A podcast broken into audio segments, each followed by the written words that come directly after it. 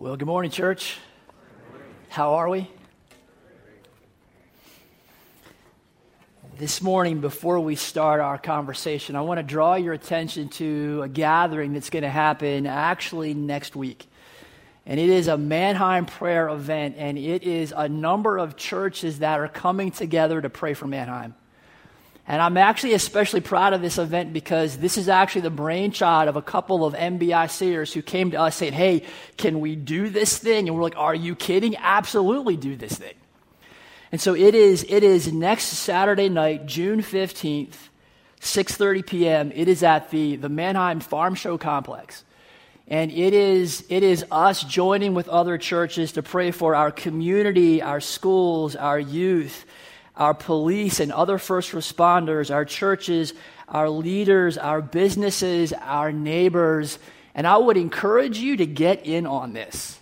So again, next Saturday, Farm Show Complex, 6:30 p.m. Bring a lawn chair and we'll look for you there. As I always like to do, I want to start this morning with a question. And the question that I have for you today is what's a place that holds special meaning for you and why? This past weekend, my family and I were in North Carolina, and we do this weird thing. Every time we cross the border into North Carolina, we go, North Carolina, woohoo! Whether North Carolina is our destination or we're passing through. And I think the reason for that is because my grandparents are, are were bona fide hillbillies from the hollers of, uh, of North Carolina. So I've been going there my entire life. Our family has vacationed at the Outer Banks, so happy memories there. Cindy and I have lived in North Carolina a couple of times. One of those times we lived on the beach. We were newly married, so lots of fun there. The second time that we lived in North Carolina, we were actually getting ready to go overseas to South America. And so we, we actually moved to a training center that was there. And there were some serious elements to that training, but it was also kind of like summer camp for adults. And so for us, North Carolina is this place that causes us, when we cross the border, we're like, North Carolina, woohoo! My kids are going to say, never make that sound again from the platform. but I wonder how you answer that, this question, right? What is a place that holds special meaning for you and why? So here's what I want you to do I want you to find somebody sitting close to you, and I want you to share your answer to this question.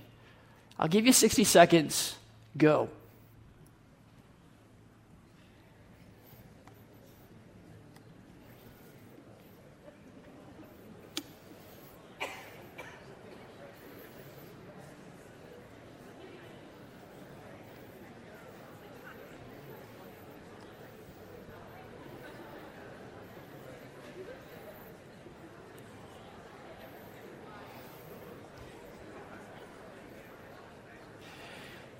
If you haven't switched over yet, I'll invite you to do that. I'll give you 30 more seconds.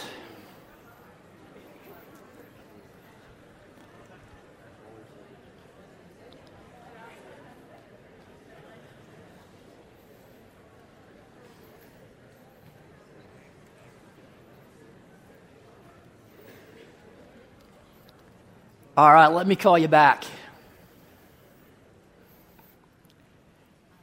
I wonder if there's anybody that's brave enough to throw out the place that holds special meaning to you and give us like a one sentence of why.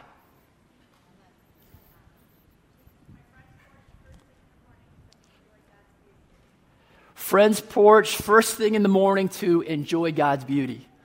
Thank you for being brave. This morning we are in Psalm 84. And the writer of Psalm 84 is going to tell us about a place that holds special meaning to them and why.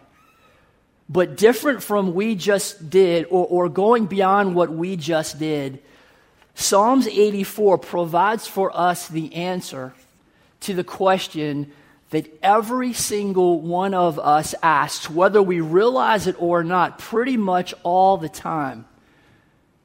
And that question is what will make me happy?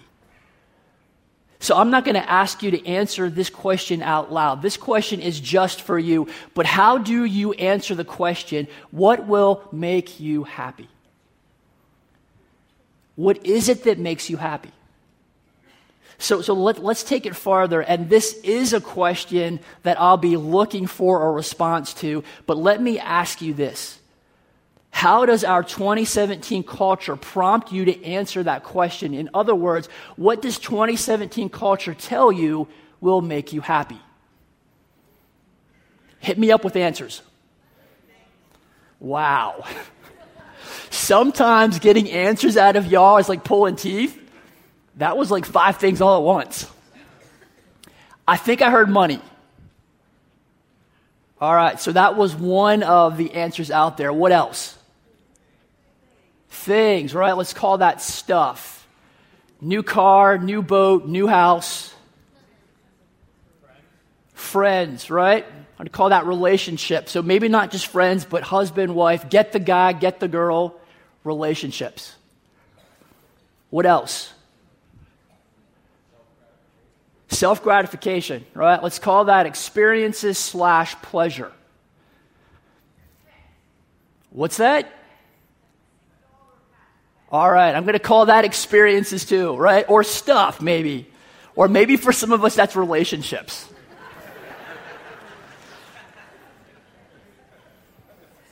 so, money, stuff, relationships, experience, pleasure. What's that? fame, right? Achievement or status.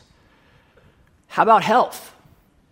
Uh, get your, your blood pressure numbers where they need to be. Get your cholesterol levels where they need to be. And maybe that buys you a few extra weeks, a few extra months, a few extra years on this planet. All right, that's a pretty good list. Let's take it a step farther when we answer this question, what is it that is really running in the background? Is it truly that financial security that if, if I've got a 401k balance and whatever that number is has got lots of zeros on the end of it, is it truly that which is going to make me happy? Is it that vacation to Fiji or Hawaii? Is that truly going to make me happy? is it you're able to, thinking of health, that you're able to bench press your own weight. Is that truly going to make you happy? Or is there something more to this? And my guess is that there is something more to this, that this list that we just came up with prompts that our 2017 culture says this will make you happy. Be these things, do these things, buy these things to be happy that, that this is our culture's way in which we try to meet our deepest needs, and those deepest needs for all of us being security and significance and satisfaction. So, why are these our deepest needs? Because these answer the questions Will I be safe? Who am I? Am I loved? And will I be happy?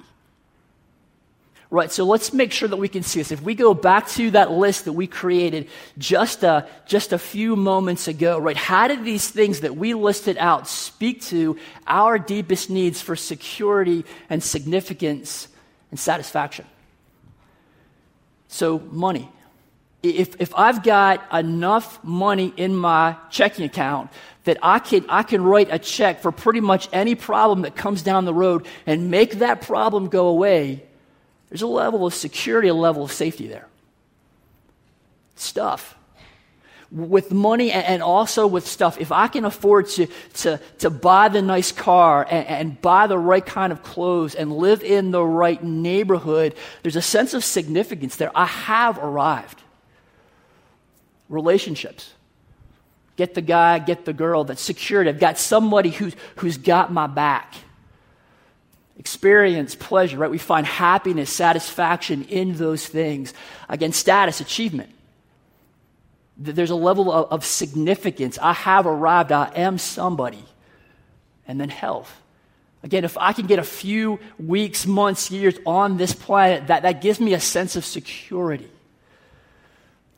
And again, this list is how our culture says, prompts you to answer the, the question, what will make you happy? Because we believe that, that we'll find our security, our significance, our satisfaction in these things. But if we look to Psalm 84, the author of this psalm gives us a very, very different answer from this list. Gives us a very different answer to this question. This morning, we're going to have John Hanselman come, and John's going to pray over us. John's going to read Psalm 84 for us. And as John reads this morning, I want you to pay close attention to these words. I want you to dial in on the thing that the psalmist really, really wants. Because when you figure out what the psalmist wants, the psalmist is giving us the answer to the question this is what will make you happy. So dial into the thing that the psalmist wants. John? Let us pray. Father, thank you for this opportunity to come here this morning and to worship you and to come into your courts, come into your house, and search for you, Father. Father, we seek your truth. We ask you, Father, for uh, you to show us who you are through your word. And Lord, we would also ask you this morning what you would want us to give up or to surrender, to um, get closer to you. Father, thank you for your word. Father, may we dive into it. May we read it. May we listen to it. Thank you, Lord, for your truth. May we trust in it. Thank you, Lord, for your strength. May we find comfort in it. And most of all, thank you, Lord, for your unchanging love. Amen.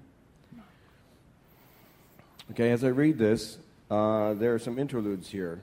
I'll be saying Selah, which is often referred to as a chance to consider what was just said.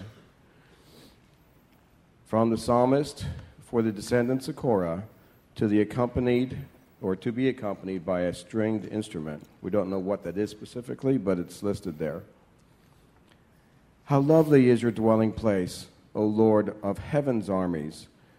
I long, yes, I faint with longing to enter the courts of the Lord. With my whole being, body, and soul, I will shout joyfully to the living God. Even the sparrow finds a home, and the swallow builds her nest and raises her young at a place near your altar. O Lord of heaven's armies, my King and my God.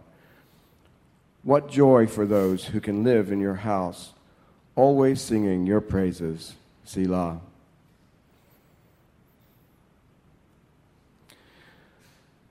What joy for those whose strength comes from the Lord, who have set their minds on the pilgrimage to Jerusalem.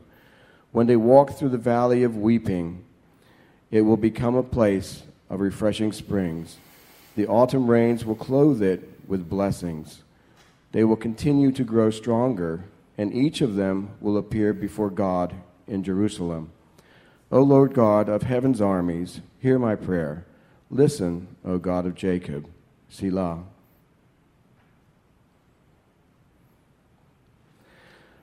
O God, look with favor upon the king, our shield. Show favor to the one you have anointed. A single day in your courts is better than a thousand anywhere else. I would rather be a gatekeeper in the house of my God than live the good life in the homes of the wicked. For the Lord God is our sun and our shield. He gives us grace and glory. The Lord will withhold no good thing from those who do what is right. O Lord of heaven's armies, what joy for those who trust in you. Amen.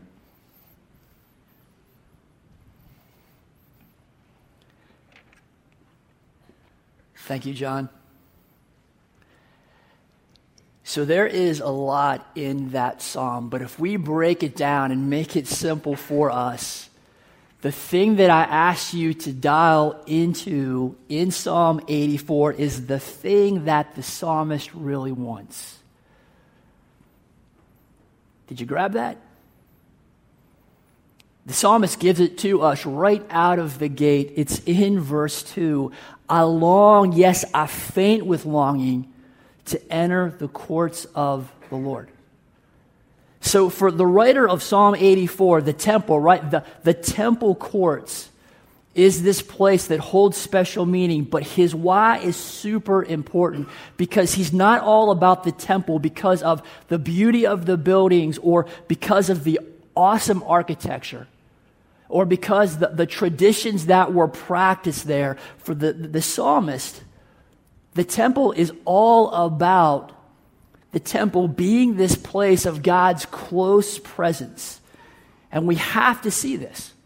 Psalms 84 is not about a structure per se or a pin in the map or a GPS coordinate. Psalms 84 is all about the psalmist's love for God.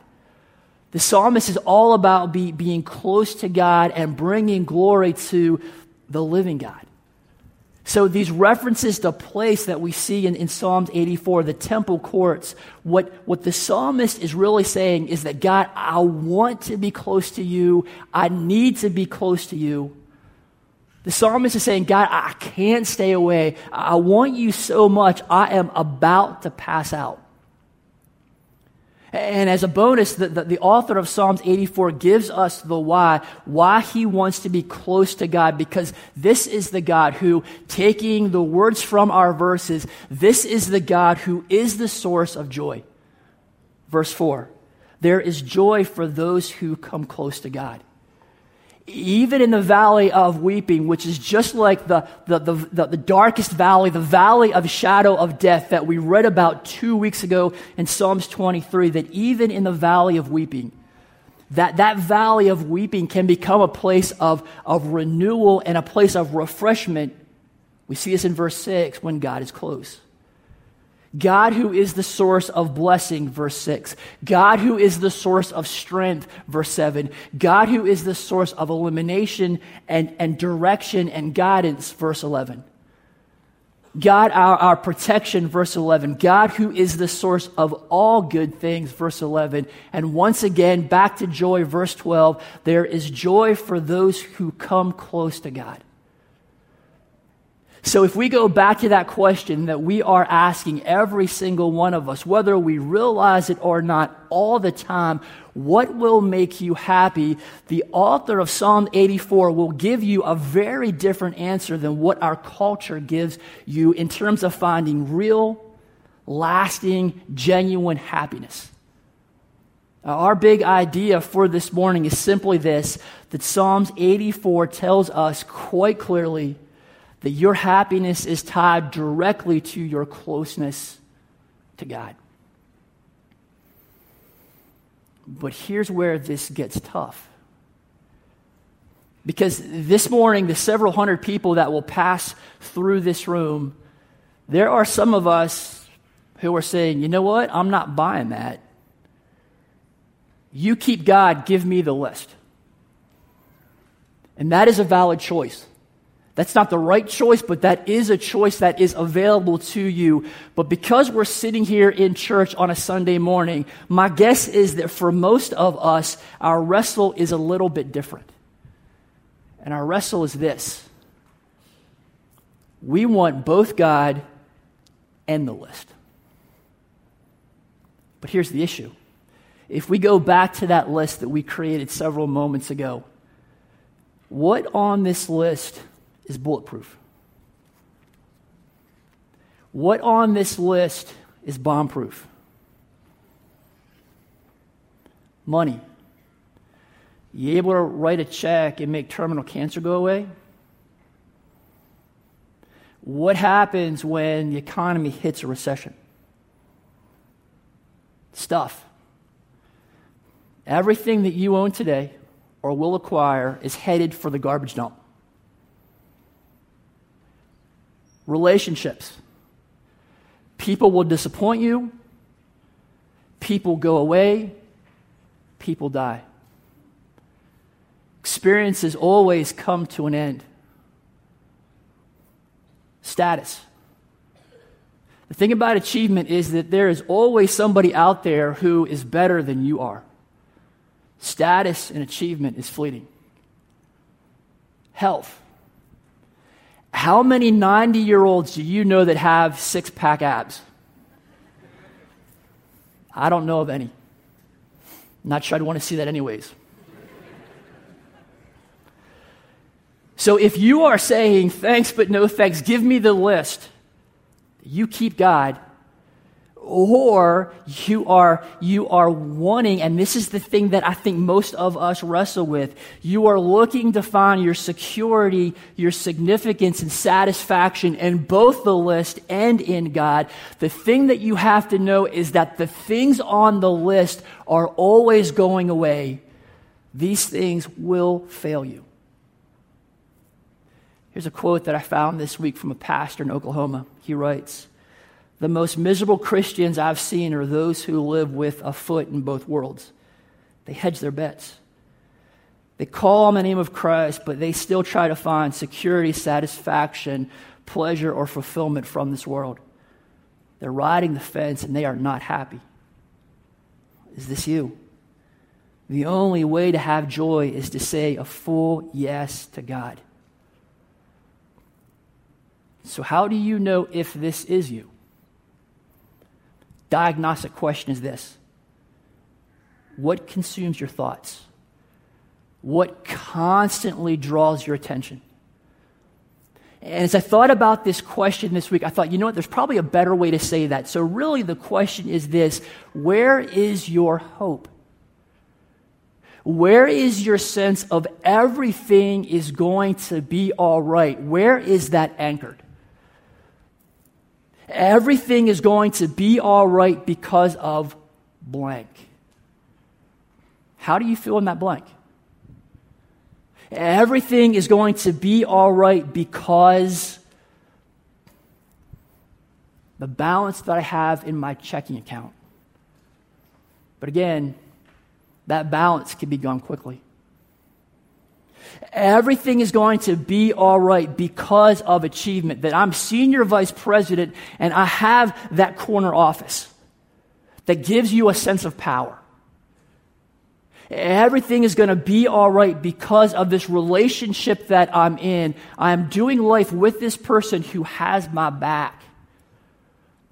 Only a couple of examples, but how do you answer that question? Everything is going to be all right because.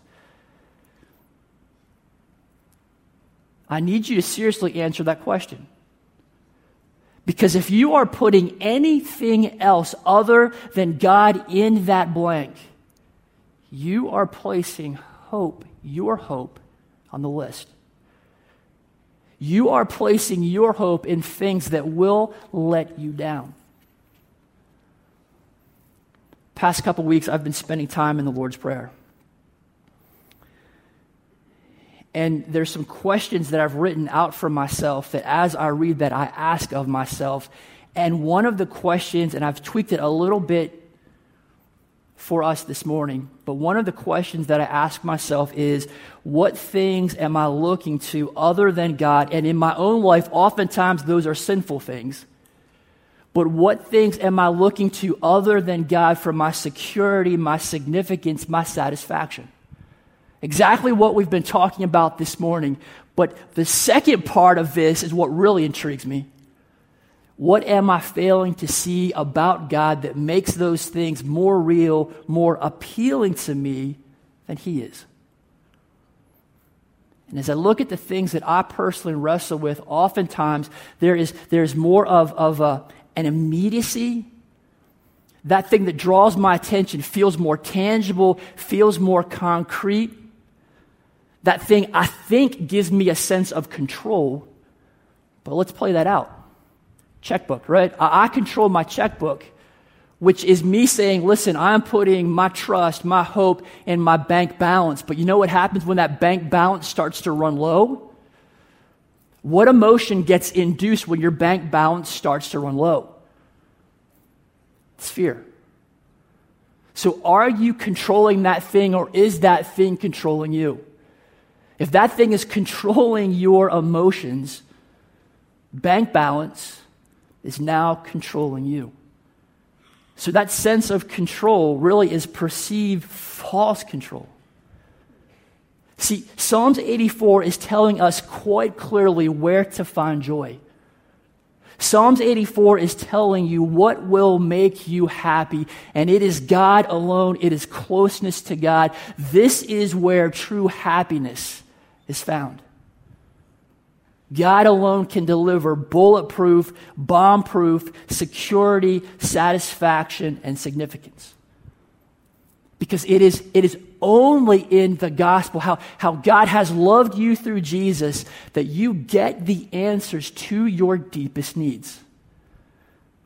Will I be safe? Yes, through Jesus. That as a daughter, as a son of the Most High King, your future is secure no matter what this life throws at you. Your future is secure no, no, matter what this, this fallen world throws at you. While this life is not bulletproof, God is. That the God of Psalm 84 is the sovereign one controlling all things. Who am I? Am I loved more than you can ever know?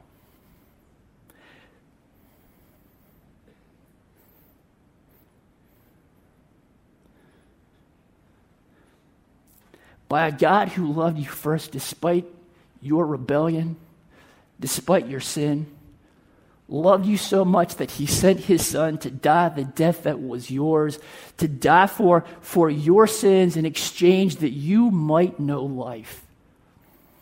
Yes, eternal life. Yes, forever life. But life, real life, abundant life in the here and now. Will I be happy? Yes, because you are absolutely created to find your happiness in God and through the God of Psalm 84. That's what Psalm 84 is all about. It's this happiness, this, this joy that the psalmist experiences because he desires God. He is pursuing God in obedience that makes him say, I cannot stay away. I want to, to be with you so much that I am about to pass out. So if we circle back to our big idea, Psalms 84 tells us quite clearly that your happiness is tied directly to your closeness to God. What are you going to do with that? Let's pray. Father, these words, this desire of, of, of the author of Psalm 84, or they write, I long, yes, I faint with longing. My prayer for us as a church together, my prayer for us as individuals is that you would give us that same desire. That same desire that the author of Psalm 84 expresses, where he writes, God, I want you. God, I need you. God, I need to be close to you. God, I cannot stay away. We pray this morning that you would give us that same desire. You would give us that same hunger. We are, we are powerless on our own. And so, Holy Spirit, help us. Help us to see. Help us to believe. Give us the desire for more and more and more and more of you we know that the only way that we can be in God's presence is because of the gift of your Son, Jesus. And so we thank you for his life. We thank you for his death. We thank you for his resurrection. We thank you that even now he is reigning. We thank you that you make life possible for us. May we know your presence. Give us that hunger. We pray all these things in the powerful name of Jesus. Amen.